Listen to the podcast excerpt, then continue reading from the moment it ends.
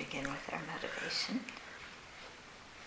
So it's quite important when we're uh, listening to teachings that we're all on the same page in terms of our motivation.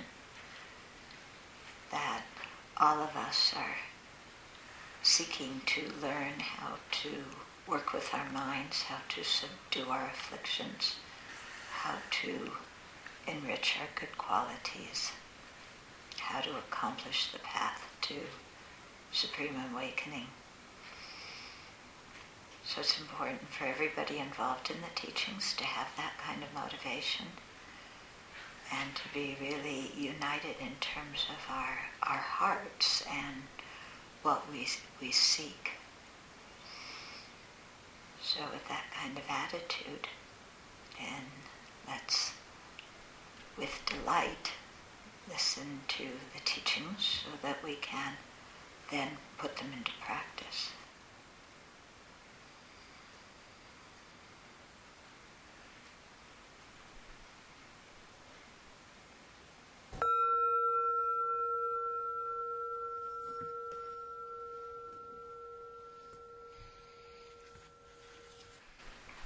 Okay, so last week we uh, talked about, you know, how to do the the meditation session. We had finished the six preliminaries, and we talked about uh, remembering the topic we're going to meditate on, the points of the topic, you know, and so on, and how to cycle through the different Lamrim uh, meditations. And then we also talked about what to do in the break time. Yeah, how to eat, how to sleep, yeah, how to uh, you know, the importance of keeping uh, our mind on the same topic that we're meditating on instead of just spacing out and doing all sorts of other things. Yeah, because what we do in the break time influences how our meditation sessions go. Okay, so we finished that. Uh, yeah, and we talked a little bit also about. Um, the importance of developing both analytical meditation and stabilizing meditation, and how to do that using the Lamrim topics, doing analytical meditation on them, and then stabilizing meditation on the conclusion that we reach at the end. But how the teachings on uh, how to generate serenity, there we're doing stabilizing meditation. Okay? we would only do analytic there if we need to um, uh, refresh our mind about one of the disadvantages or the antidotes to uh, the various hindrances that interrupt uh, serenity. Okay? So now we're reaching the, the fourth big outline of the text, which uh, or another big outline of the text, I should say, not necessarily the fourth, is having relied upon spiritual masters how to progressively train our mind. Okay? And so this begins with uh, exhortation, exhortation hmm. to draw full advantage from a human rebirth with freedom and fortune, and uh, how to draw full advantage from that one. So, first we have to talk about how to identify freedom and fortune, uh, contemplating their meaning, their potential, and contemplating why they're difficult to, uh, to attain. Okay? So, this is the whole meditation on precious human life. So, the thing is that all human life is not necessarily precious a precious human life. Okay, because you have to have these eight freedoms and ten fortunes in order to have a precious human life. Because otherwise, you could be born as a human being, yeah, and like most human beings are on this planet, and have no interest in, in spiritual matters, in Dharma practice, and so on. And so, just having a human body does not give you a precious human life. You have to have these 18 factors. Okay? So it's interesting when we go through this to see if we have the 18 factors or not. Okay, so the 18 factors are divided into um, eight situations that we're free from and 10 situations that we're fortunate to have. And so the eight freedoms are uh, in turn um, divided into um, the being free from the four non-human states and having and then being free from uh, four human states. Okay, so in this outline, they're they're um, talking first about the uh, four human states that we're free of being born in. So being born in a distant land with incomplete senses, holding wrong views, and where the uh, conqueror's teaching is not found are the four non-human, are the four human non-freedoms, okay? So um, being born in a distant land is um, being born in, in a, among an unciv- uncivilized savages in a country uh, where uh, any kind of spiritual practice is, is either outlawed or um, ignored. So a very barbaric t- type of society. Okay. Now we all proud, pride ourselves on not being, uh, not living in a barbaric uh, society.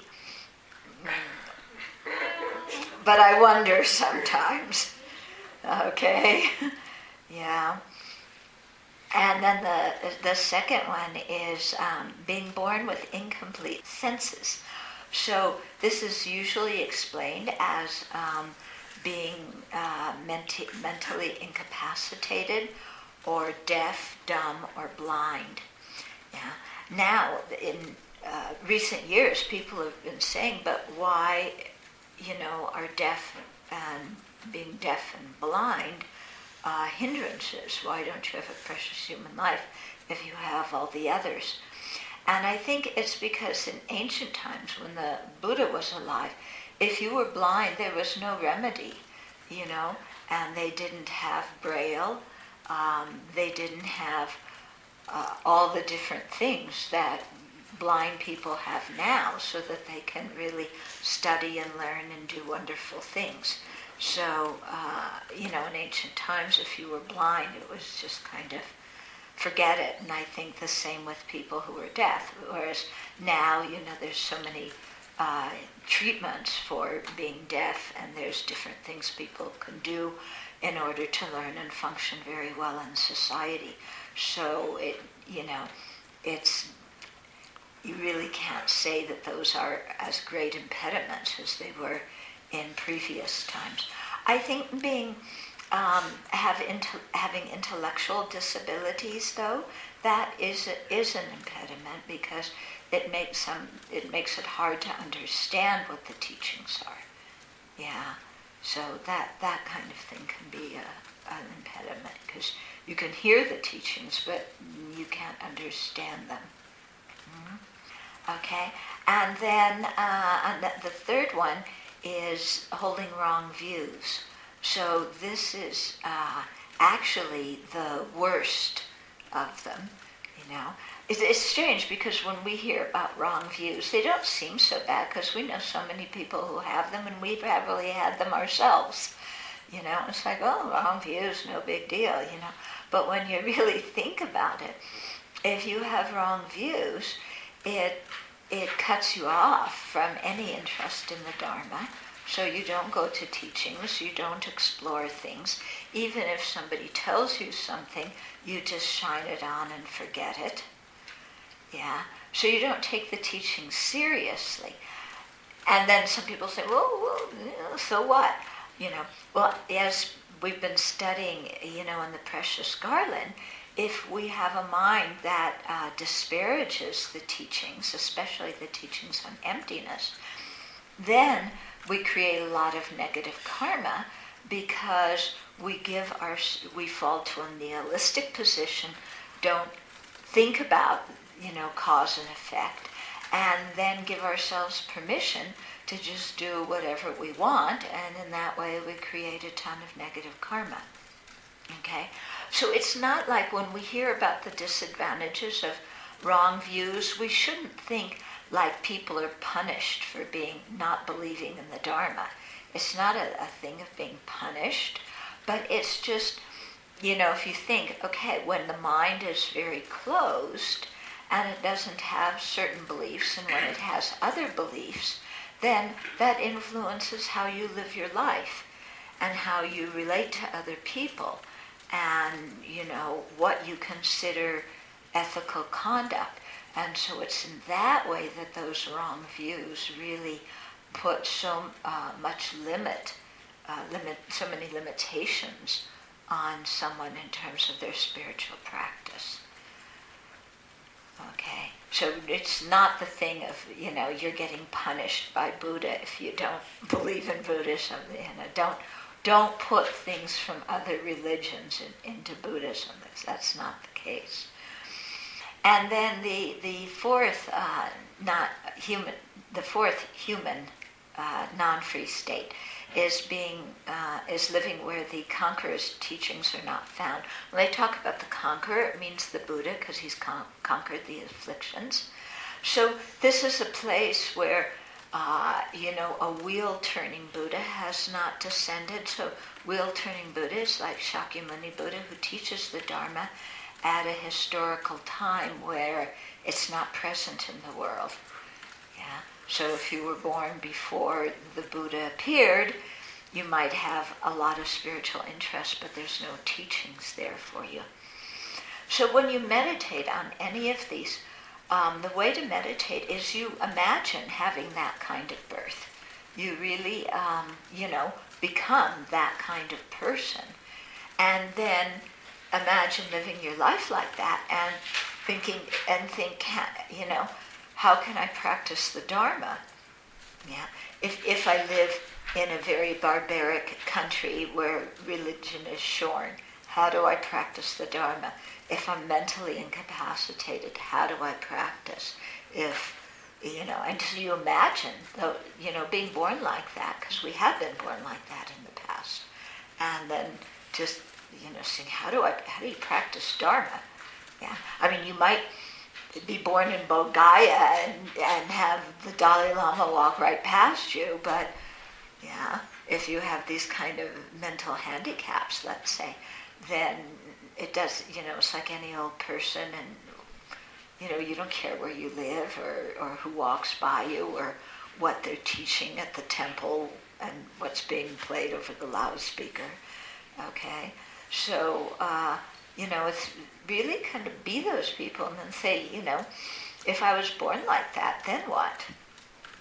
And then come back to being who you are right now and really feel the lack of having that kind of impediment and feel very joyful. I mean, really rejoice about it. Okay? So, this is how you meditate on it. You have to do the meditation.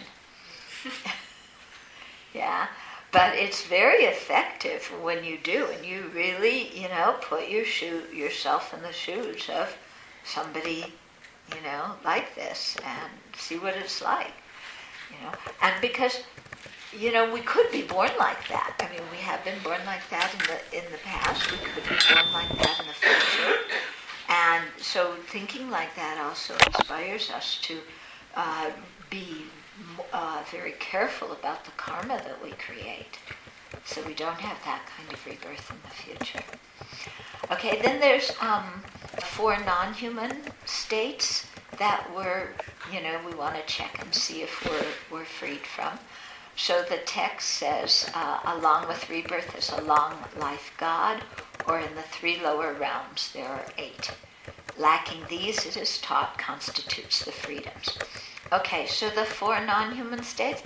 First one being born as a hell being. Yeah. So really imagine that, that you're born in that kind of realm. Yeah. Where it's physical pain and suffering. If you can't imagine uh, that, or just the idea of it if it is too much for you, then imagine being born as a human being in a war zone.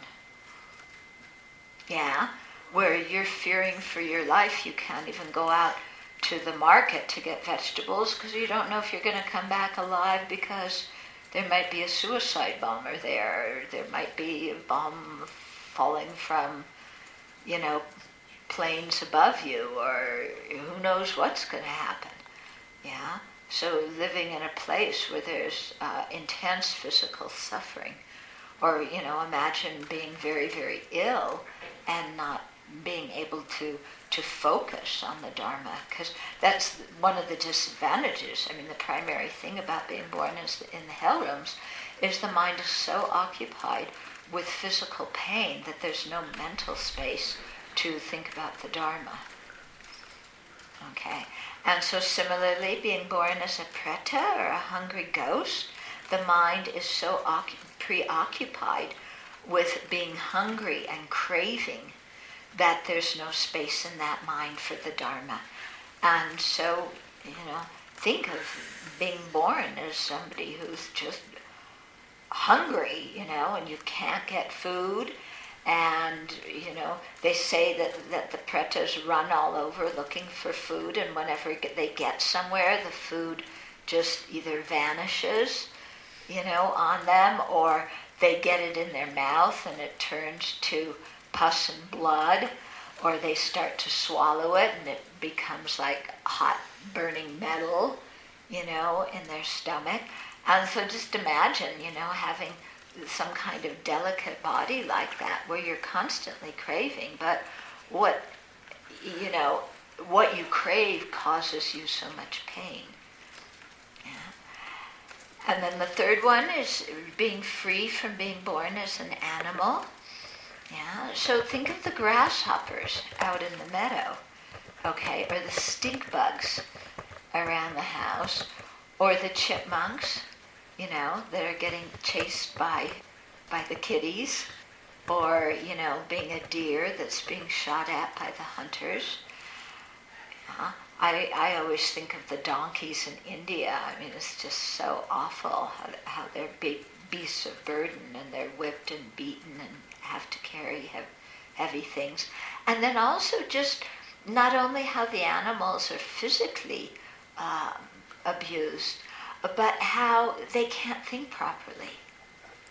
Yeah, they, they, they have a mind, but the physical basis is such that there's no way they can really use their mind in any constructive way. So we have our three kiddies listening to teachings tonight but like, what are they getting out of it? You know, they're getting some imprint, but you know, they're uh, as uh, Karuna wrote in his in her letter to me. You know, she doesn't get it, the teachings, but she gets a nice nap during the teachings. Okay. Yeah, so, you know, imagine being born in that kind of body where you have that kind of limitation, yeah. So it, it's very interesting when you really meditate on the, these three lower realms, the three unfortunate states, to see how, you know, the hell realm corresponds with anger, the results of anger, the hungry ghost realm with the results of attachment and craving, and the animal realm, you know, the results of ignorance. And just see, you know, think about how that a certain mental state creates your body in a certain environment. Yeah, and it really it makes sense. It makes sense, you know, that let's say you're a human being and you're you're just seething with anger all the time and lashing out at people, then you know you're putting so much anger and suspicion and distrust and vengeance in your own mind that you're born in an environment with all those qualities. Yeah? Um, or same with somebody who's very greedy, who's just, you know, I want more, I want better, give me this, give me that. And then, you know, never can't ever get any satisfaction. They always want more and better. And, you know, makes sense to be born in the hungry ghost realm, doesn't it? Yeah? or your whole environment and the whole way you live is just more and better and you, you never get anything that, that truly satisfies you. And then similarly, you know, when we make ourselves really dumb, you know, sleeping too much, spacing out, um, you know, doing stupid things with our mind, you know, putting our mind in, in stupid places to think about stupid things, yeah, then, then being born as an animal who can't think properly, you know, can't use their intelligence. Well, doesn't have much intelligence. And then the fourth non human state is to be a, a long lived God. So this actually includes all the gods, but especially there's uh, in the fourth uh, material God realm, you know, there you have the four uh, jhanas, you know, in the fourth one.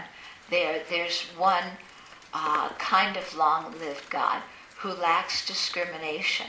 And so they only recognize when they're born and they recognize when they die, and the rest of the time they're involved in this meditative uh, state where there's no discrimination. I mean, just totally spaced out, incorporated. Okay? Um, yeah, almost kind of like drugged in a way. And so you can see that even though that's considered an upper rebirth, as they've been born in the material realm or form realm, um, the mind is, you know, they can't use their mind to do anything useful again. Yeah? Okay, so it's it's important to really, um, you know, like I said in, in your meditation, become, go through these one by one and really become somebody who is that kind of being and imagine what it's like to live like that. And then come back to your to being yourself and seeing the incredible freedom you have, you know, and the incredible abilities. So this this kind of meditation is quite good to do when you're lacking in self-confidence because it shows you very clearly how much you have going for you. Okay? And how it's uh, really wrong to put yourself down. And, you know, and as we go through this more and more, you begin to understand how, you know, whoever we were in a previous life worked in many, many previous lives, worked very, very hard in order to create the causes for this present opportunity. So we shouldn't disparage ourselves, you know, and think, you know, I can't do it, it's too hard, why try, blah, blah. I mean, you know how we get all the time.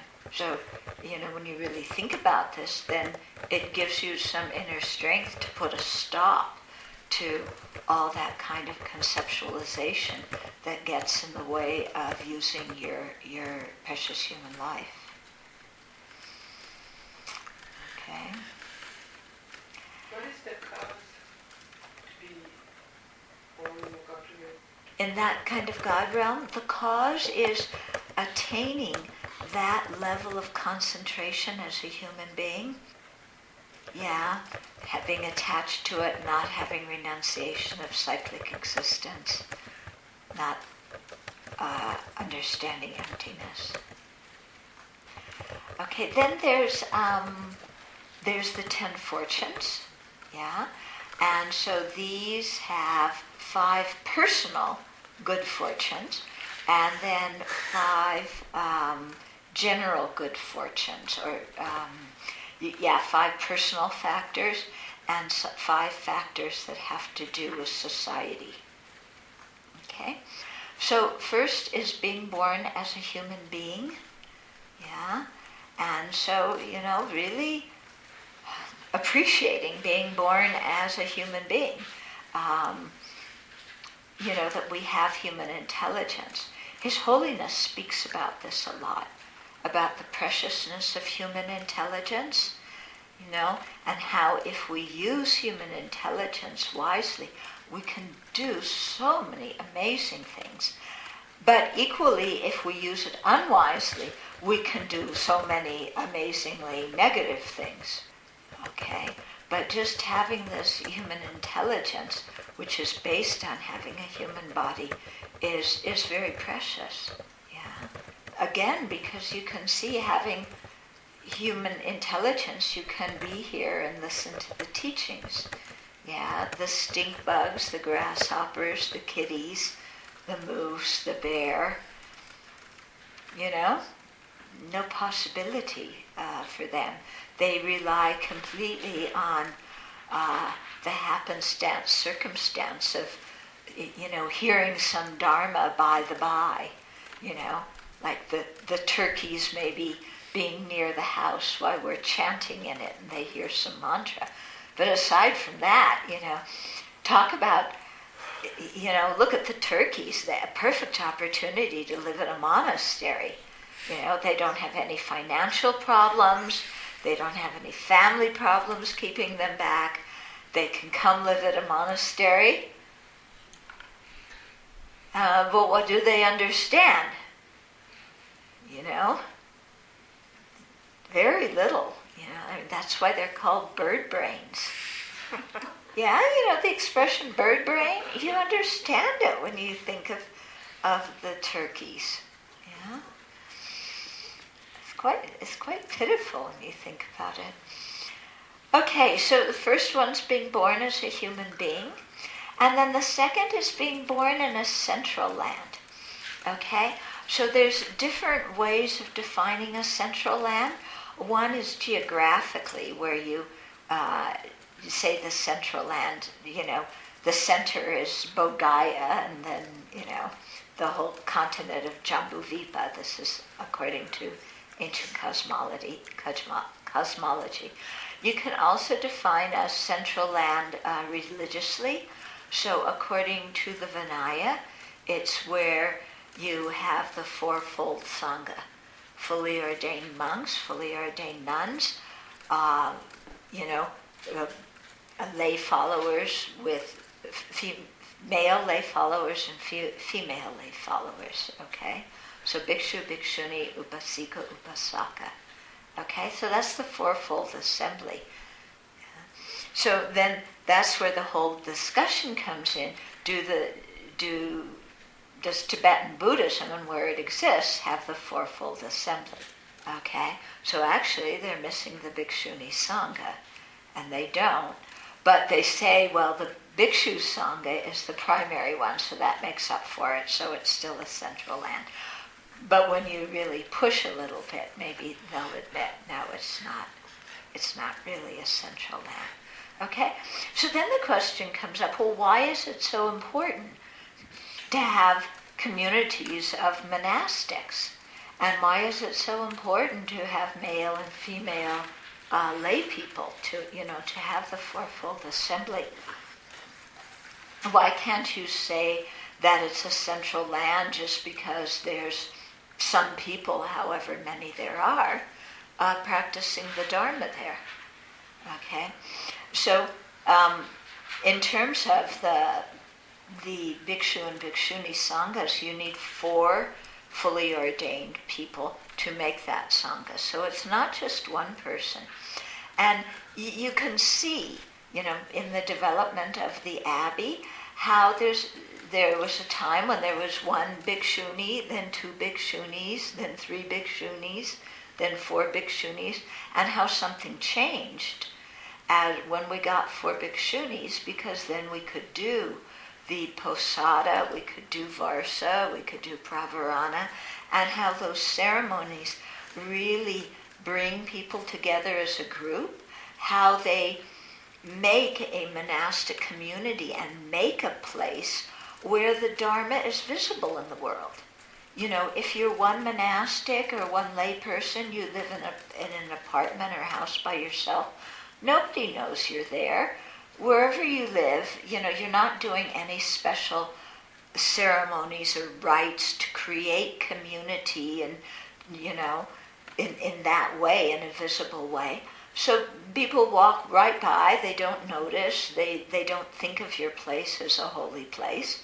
Yeah? But when you have a monastic community that does these rites, then for the sake of, you know, people in society say, oh, there's a group of people who are really practicing and they're keeping pure ethical conduct, they're doing these Vinaya rites, they're meditating on love and compassion, they're there in a group practicing, training together. We can think of them, you know, when we have our spiritual crises, we can think of these people that we can go up and meet. We can think of the place where they are, where we can go and stay and live with them and experience the Dharma life. And so, you know, there's something special about having a community that you don't have when you're a single monastic. Yeah, or even you're a lay teacher, you're, you know, living in a family life. You don't have that physical environment that uh, that can attract people to the Dharma, that lets people know that this is a space where something very different is happening. Okay? So that's why it's important to have the Sangha and to have make sure that that Sangha community does at least those three rites. Okay? The, the fortnightly confession, the rains retreat, and the invitation at the end, end of the rains retreat.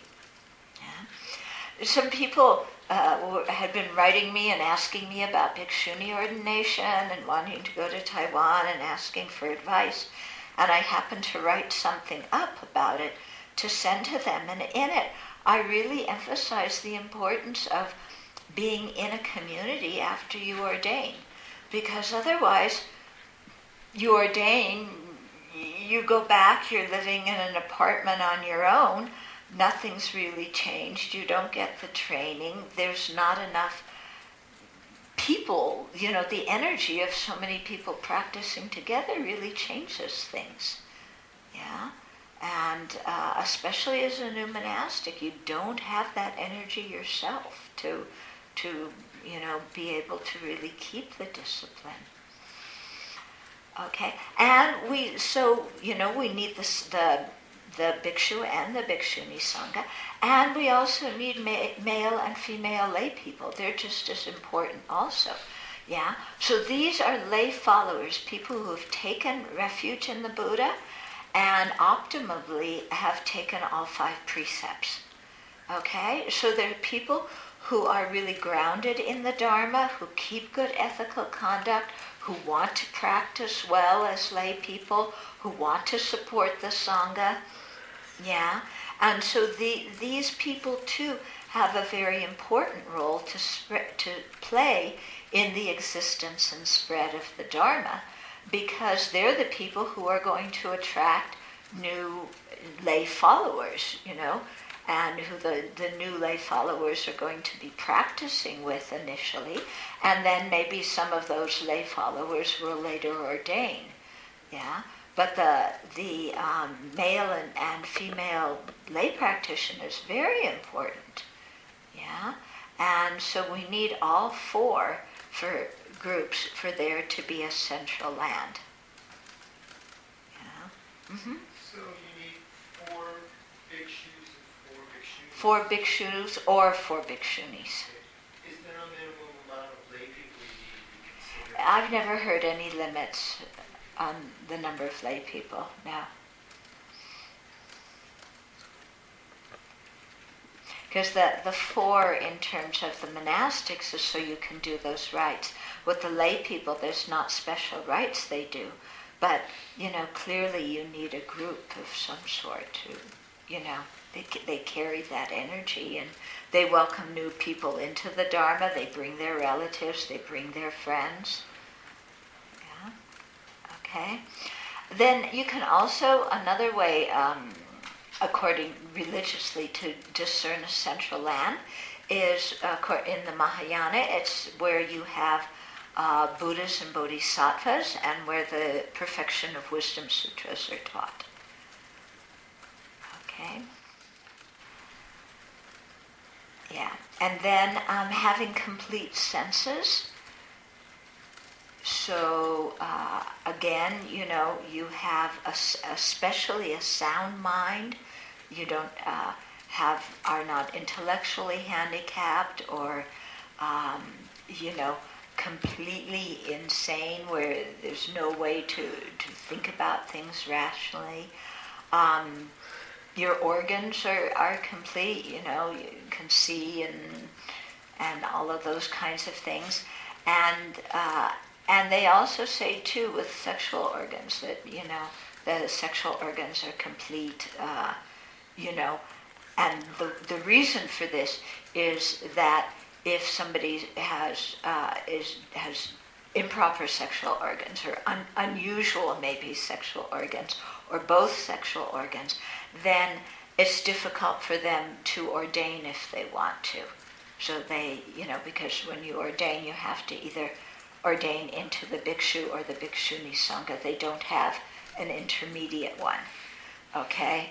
So, you know, I don't know if a social movement could today could make them have a, you know, uh, an intermediate one. But usually, it's you know, it's got to be one or the other. So, if there's something like that, then uh, you know, people cannot ordain as monastics.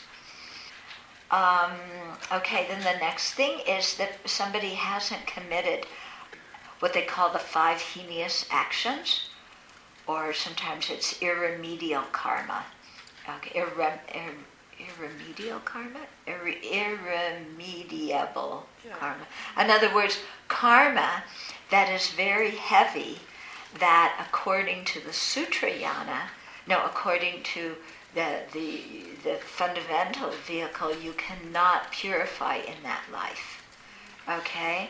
So the, um, the five heinous actions are um, killing your mother, killing your father, killing an arhat, causing schism in the Sangha, and drawing blood from the Buddha. Okay? So those are said to be five extremely negative actions, so negative that according to the in the fundamental vehicle teachings, you can't purify them in this life, and at the time of death, you automatically go to a lower realm. Okay, so having the fortune of not, uh, you know, of uh, kind of not having done that. Okay. Yeah. So you know, according, like I said, according to fundamental vehicle, it it says it's so difficult to purify that that it makes it creates a big obstacle for uh, for becoming an arhat. Um, you know, in the Mahayana, especially in Vajrayana, they say it can be uh, purified in that very lifetime. Okay, and then um, having faith in the three baskets of teachings. Okay, so the three baskets, we you know the Vinaya basket, the Sutra basket, the Abhidharma basket. Okay? And so those are, are three ways of categorizing the topics that the Buddha talked about. The Vinaya is about the monastic code and ethical conduct. Sutra corresponds with, uh, so, the, so the Vinaya is with the higher training and ethical conduct. The Sutra basket is uh, corresponds to the higher training in in concentration, but it isn't limited. Don't think that it's just sutras that te- teach concentration. It's not. It's the sutras like with the general bodhisattva practice and so on. And then the Abhidharma, which corresponds to the uh, higher training of wisdom. Yeah. And so being somebody who has faith in, in those three, you know, faith in the Buddha's teachings with the three baskets. Okay, so it's it's somebody who has some faith, who has respect for holy beings, yeah, who has respect for, huh? Are you doing number six? No, this is number five. Okay, being born human in a central land, complete sources, not having the committed the five heinous actions, and then this one is, you know, with faith, faith in the Tripitaka, and with respect for holy beings. Yeah. So it's something that you know you have in your heart. Some you're drawn to the Dharma in some way. You have some faith, some aspiration, some attraction. Okay? Now that that's an interesting one because, you know, if I look at my life, have I always had that? No. You know, I've I've usually had some kind of spiritual questioning going on, but I've also gone through times in my life where I was just rebellious against anything and everything. And, you know, after I studied religion in college and saw how many people were killed in the name of God, I just threw religion out, you know, and said, who needs it? Okay? So, uh, you know, to, to really, you know, look at that part of ourselves that that has respect for the teachings and the teacher, that's interested in the Dharma, and to see that that's not a quality that everybody in the world has. You know? And that we're actually quite fortunate, especially here, living in a community, to meet people who understand that part of us. Because I don't know about you, but the place I grew up, yeah, people didn't understand the spiritual part of me at all, you know? And, uh, you know, I was kind of told to forget about this whole thing. And, uh, you know, no, not, not a nurturing spiritual environment. Of course, there was religion there, but when I asked, went to ask questions, you know, people said, don't ask those kind of questions, or it's a mystery, or just believe, or, you know, whatever they said. Okay, so, you know, to respect that part of us that is really sincerely interested in the Dharma and wants to learn and wants to practice and has faith. Yeah, and to to really respect our Dharma friends, you know? and so that's why you know, because sometimes in, in different Dharma centers when I travel, you know, people in Dharma centers sometimes don't get along very well. But it's like, wait a minute, everybody. These are the people who understand that very precious, sensitive part of you that the rest of the world doesn't understand. And they understand it and they support it and they want to hear teachings together with you. Why in the world are you fighting? You know? It doesn't make any sense because it's so difficult to meet Dharma people who who have that same interest and you know internal quality that you do. So we need to really cherish each other and respect each other and respect ourselves because we have that interest. Yeah? So to, you know, instead of, you know, saying, oh, it's just my crazy ideas, you know, what am I thinking, like what other people tell you, you know, to, but to really respect your interest in the Dharma. Yeah, it's a very precious part of you, and you should respect it and nurture it and treasure it and live with that in your heart, you know. And other people may say, oh, just get over it, forget it, what in the world are you thinking? You know, come back and be normal with us. yeah. Do you really want to be normal with those people? No. yeah. So, you know, respect yourself and respect your Dharma friends, you know, because it's hard to have that kind of interest. And especially, you know, you look at all of our backgrounds. Yeah, most of us weren't born in a Buddhist society where we learned the Dharma when we were little, where we were taken to the temple when we were little and you know, and taught things about the Dharma. Somehow, you know, we grew up in, in, in many ways a barbaric land, and, and somehow there was that karma and some strong aspiration from the past, past, and we managed to find the Dharma this life. But how incredibly miraculous it is that we found the Dharma. You know, when I look at, at the way in the community I grew up in, it's like, you know, that's why I was so surprised when I, you know, uh, when I met Alan Wallace, because we we went through through middle school and high school together, and it's like, how did two people growing up in that community come out as Buddhists? You know, because the whole community was just like anything but that. Okay, and so each of us has our own stories, you know, in, in our, our background of what we were exposed to. And yet there was this interest in the Dharma, this Dharma jewel inside of us somehow. Yeah, that was, we wound up being able to meet something on the external that supported it so we could receive teachings and practice and so on. Yeah, but without that kind of interest and predisposition inside, forget it.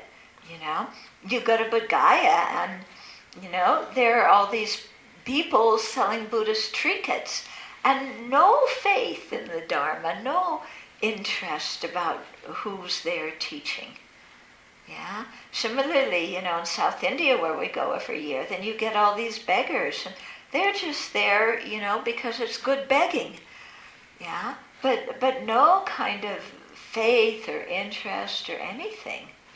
You know, it's really very sad because they're so close and, and so far away. Hmm. Okay. Then there's five factors from the side of society.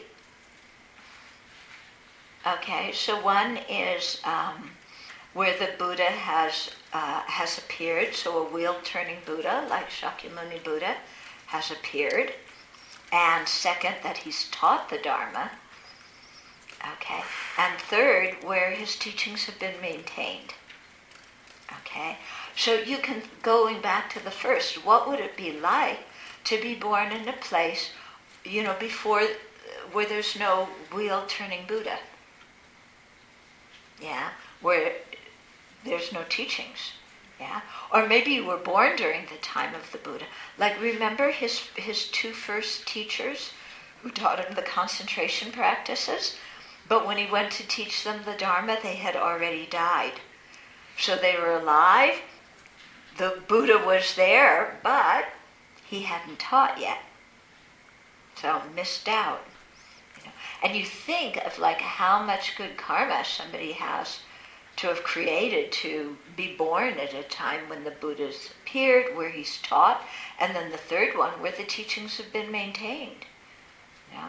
And you really think of the difficulties of maintaining the teachings.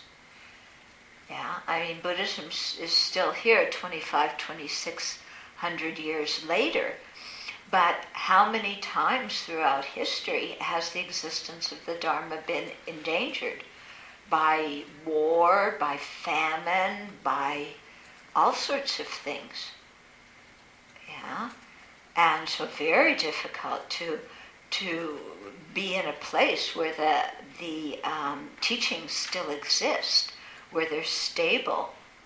Okay? Where um, and so where you have both the scriptural or transmitted dharma, you know, so you have the the teachings and the Tripitaka, the canon, and so on, and where you also have the realizational dharma. So the um, realizations that come from practice. So it doesn't mean we personally have all the transmitted dharma and realizational dharma, but where it exists in society so if we want teachings, we can go out and, you know, there's people with all the lineages, with all the teachings who can teach us. There's people who have the realizations of the three higher trainings, you know, of the true paths and true cessations, who can teach us, who can monitor our meditation and so on. Yeah. And there's a, a tradition still alive of living masters who can impart the teachings to us orally and by their living example. Okay? And so having this lineage of masters, either of the the transmitted Dharma who can teach us, or the lineage of masters of the realizational Dharma, people who have meditated and gained realizations, um, it's very important, you know, because when we meet these people, then we can um, we can be assured that we've met with the authentic Dharma. Yeah, and especially when you think of, of meeting teachers that have the t- different tantric lineages, you know, who can, when we're prepared, who can give us initiation and guide us in that practice. Very, very difficult to have that kind of for, fortunate situation. Yeah. So you, you think of how many places in the world you could have been born where the, situ- situation wasn't existent at all, you know. And you even think of, of like Tibet and China during the Cultural Revolution, yeah, where they were burning scriptures, where if they saw you moving your mouth, saying prayers or chanting mantra, they would beat you or throw you in prison. Yeah, where, I mean, forget about any kind of religious freedom. I met one, um, one Lama, he was from a, a, a well-to-do family in Tibet. When the Cultural Revolution came, they imprisoned him. They, they took away his family's house, and he became an, imprisoned in the house as an inmate because they changed the house into a prison. Yeah. So he was an amazing person. He he did retreat the whole time he was in prison. He couldn't move his lips. He couldn't use any text. He only had to do, you know, could only use what he had memorized. And of course, he, he couldn't have a mala to count his mantras. So he would see, you know, where the sun was and estimate how many ma- mantras he had said and so on. You know, but really living in a place where the teachings have been maintained and where we have the religious freedom to practice. Yeah? I mean, imagine being born in a, in a country where they won't let you leave the country and they won't let you practice any other religion within the country. Yeah? I mean, I have one Dharma friend who was, who was born and grew up in Saudi Arabia. And I don't know how she got out. Yeah, but she, she has a, you know, she's very strong inside because that's what it took to get out of that kind of situation. Okay? So, um, you know, to, to think of, of our privilege and our fortune in this way. And then I also think, you know, my friend Alex Berzin told me, because uh, he used to go to the communist countries when they were still communist uh, and teach there and you know everything you had to do there to, so that you didn't get busted by the police for teaching the dharma. And i even saw that sometimes when i went to uh, to china. Yeah i had some encounters with the chinese police who were you know upset with me. And uh, you know i was giving out blessed pills in one of the temples and you know they rounded me up and I, I had to sign a confession and the whole thing before they let me go. And all I was doing was passing out mani pills. Yeah. So imagine, you know, and you re- if you've done any reading about the Cultural Revolution, you know the way they treated the sangha. Yeah, just horrible. And when I was in China, I met some nuns who had who told me that their nunnery was turned into a factory and you know they had to stay work in the factory. But that wasn't so bad. But the, you know, when the Red Guard was really active, then they, uh, you know, they would make the the sangha wear these placards. You know how people have these wooden placards with the signs on front and back. You know, kind of saying, "I'm the counter-revolutionary bourgeois Buddhist," or you know, kind of criticizing themselves. They had to wear dunce caps and walk through the city like that. Yeah, I mean, this is what was going on in the Cultural Revolution. You know, I was really shocked when I was in Singapore. People don't know about the Cultural Revolution there. I mean, it was dreadful what went on. Yeah, and parents were turning their children into the police, children were turning their parents in, you know, students were betraying their teachers, and I mean, the whole country was, was crazy. Yeah. And so you think, what would it been like to be born and have to live through all of that? And could you practice the Dharma in that kind of situation? Yeah. Very, very difficult. Extremely difficult. You know, you're risking your whole life. Okay?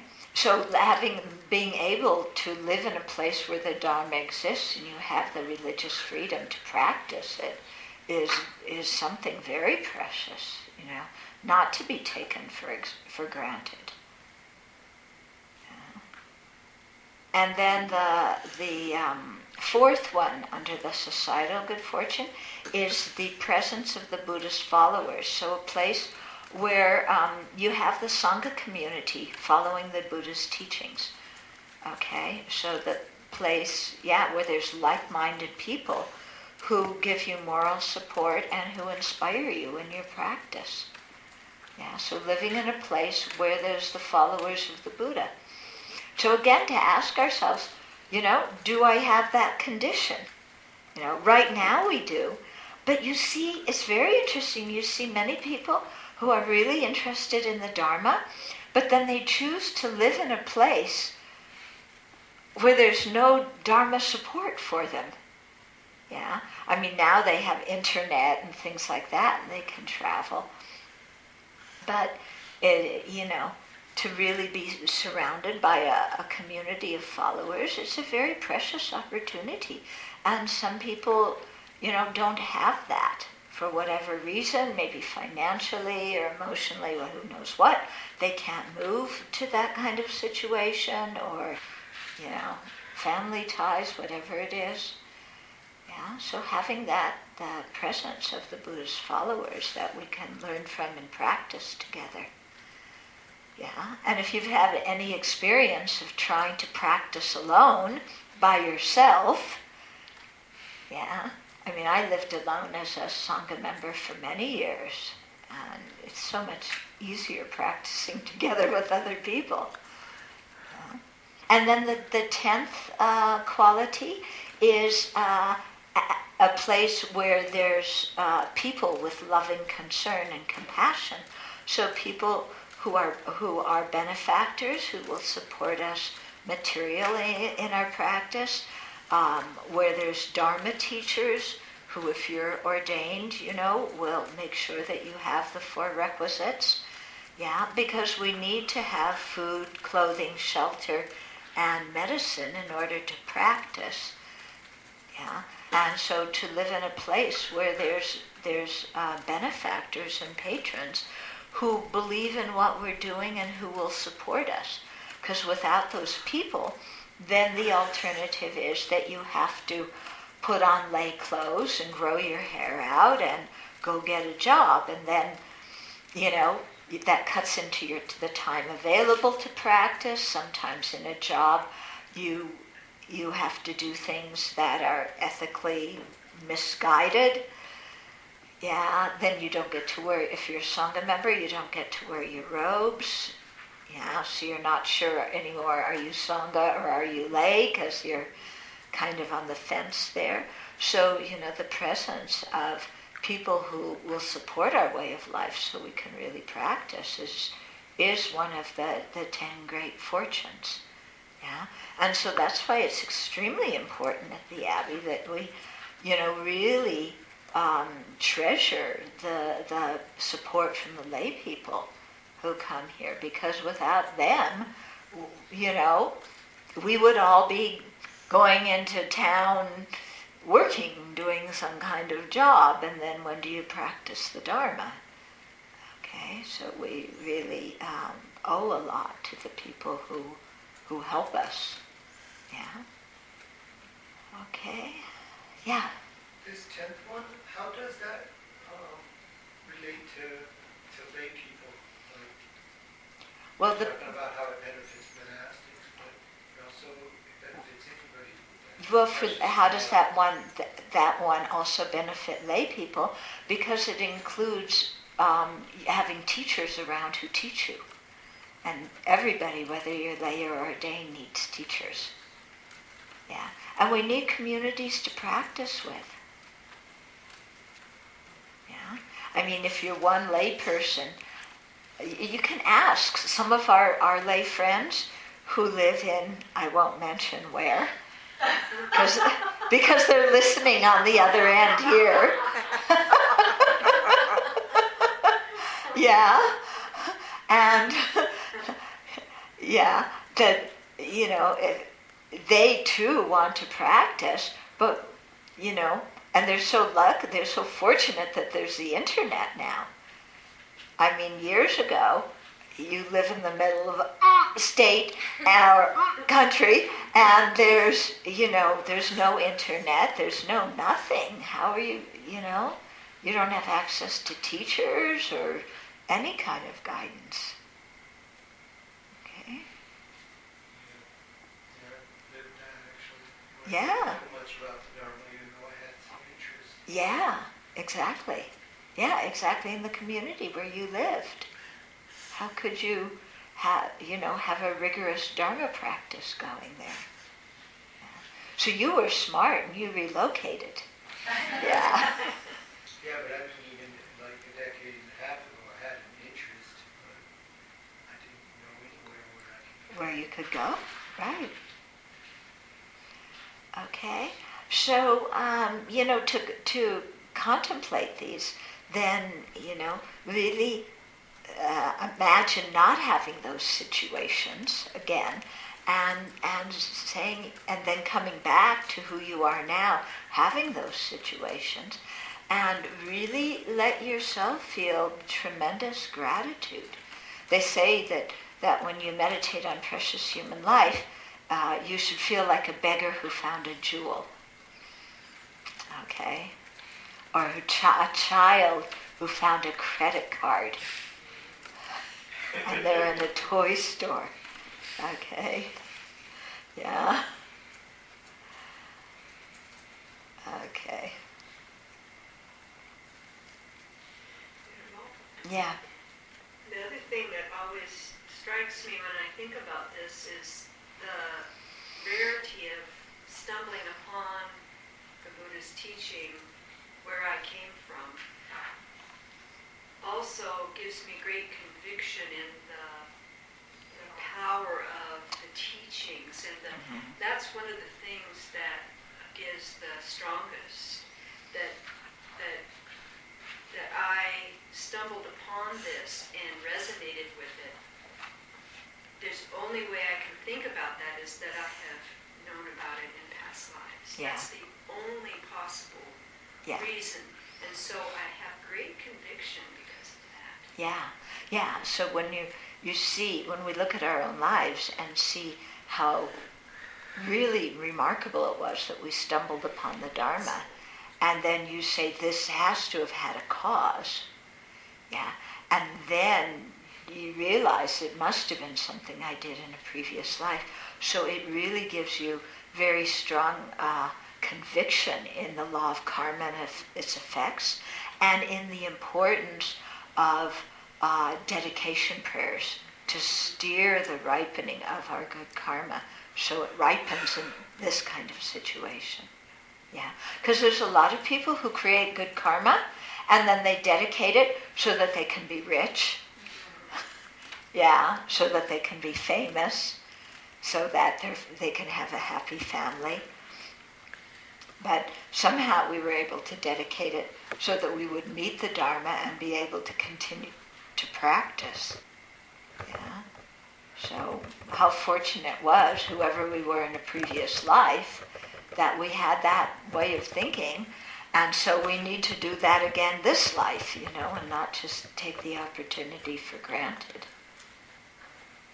hmm And I think like, you know, the factors you need all of them, because I sat through teachings wh- where I have no idea what, what the teacher was saying.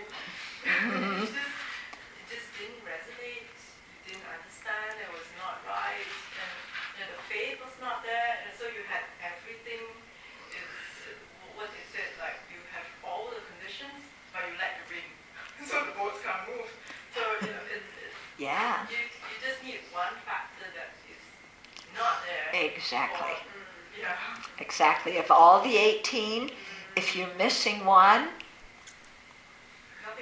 yeah, you're lost. You're lost, you know? So it's not like, well, then you only have half of a precious human life or something like that. No, it's just, you can see any one of these just really cuts the opportunity to learn and practice. Yeah. And so, how important it is to dedicate to have all of them and to create the causes to have all of them. Mhm. Think about how some of them are very connected too, because I feel like for a long time I've had, felt some interest Mhm. and uh, been drawn to the Dharma, but also I had wrong views, somewhat rebellious like you described, Mhm. and that kept me from really, that weakened that faith. It kept me Yeah. from going with things that felt, that Yeah. So you had you had spiritual curiosity and longing, but you had wrong views and rebelliousness that kind of cut cut the opportunity to make use of that that longing and And curiosity. a lack of teachers to dispel the wrong views, but also the wrong views were keeping me from going Yeah. Right. Yeah. The, not having teachers to dispel the wrong views, but the wrong views prevented you to go from going to the teachers to start with. Yeah. Would, would you give, um, only difficult to give advice um, to something you don't know so detailed, but if um, Dharma Center or community is um, um, having problems with each other, the individual right, and then there are some who really, I, I feel like split, they want to be in a community practice because they recognize the preciousness of it, but on the other part it makes them really um, sad and the mind gets disturbed, so they have a tendency to go away. Um, so um, part of my myself is saying um, look for for don't give up too fast, you know, kind of going and try. Maybe things are changing over the time, and Mm. um, yeah, be careful not to be too much into it and um, driven into it and Yeah. but how much is helpful also in that regard to the teachings. Um, yeah. Yeah. Okay, so you're talking about a a situation where somebody has a lot of faith, they want to hear teachings, they go to a Dharma center. The, at the Dharma center, maybe there's a lot of politics going along, a lot of discord, and that upsets the person's mind, and so of course they want to go away and they don't want to be near those people. But on the other hand, that's where you go to get teachings. Yeah. So in that kind of situation, yeah, what I recommend is you go for the teachings. You know, you you if it's a teacher you have a good connection with, you form that connection, and then you don't get involved in any of the politics. And you just, you know, there's nothing that makes us get involved in politics except our own you know, mind that wants, oh, what's going on here? What's going on there? And yeah, but but you can just, yeah, don't don't get involved. hmm Um, we were talking about spiritual friends, maybe remember the thing about the Kalyana Mitra? Is that refer to spiritual friends or to a spiritual mentor? Okay, when they talk about a spiritual friend, a Kalyana Mitra, yeah, it's it's actually something that's very misunderstood in uh, uh, in Western Buddhism, because it's translated as spiritual friend, yeah, like Geshe is virtuous friend, yeah. So we think spiritual friend. So then you think of somebody who's equal to you, but actually the way the, the way the Buddha was speaking about this when he said, uh, when Ananda said it's half the, of the spiritual life, and the Buddha said, no, it's all of the spiritual life. The next sentence the Buddha said was referring to himself as the spiritual friend who would teach others. So it's actually a term that refers to a teacher who's like a virtuous friend for you. But often people make it seem like it's your friend in your in the Dharma center. Yeah. But you know, and those friends are important and we should respect and cherish them. But it's the our spiritual mentors who are the real real spiritual friends. Okay, so let's meditate on that this precious human life this whole week. Okay? Yeah? Yes? What? This is my, this is my, one of those favorite ones. okay, and uh, then we'll continue next week.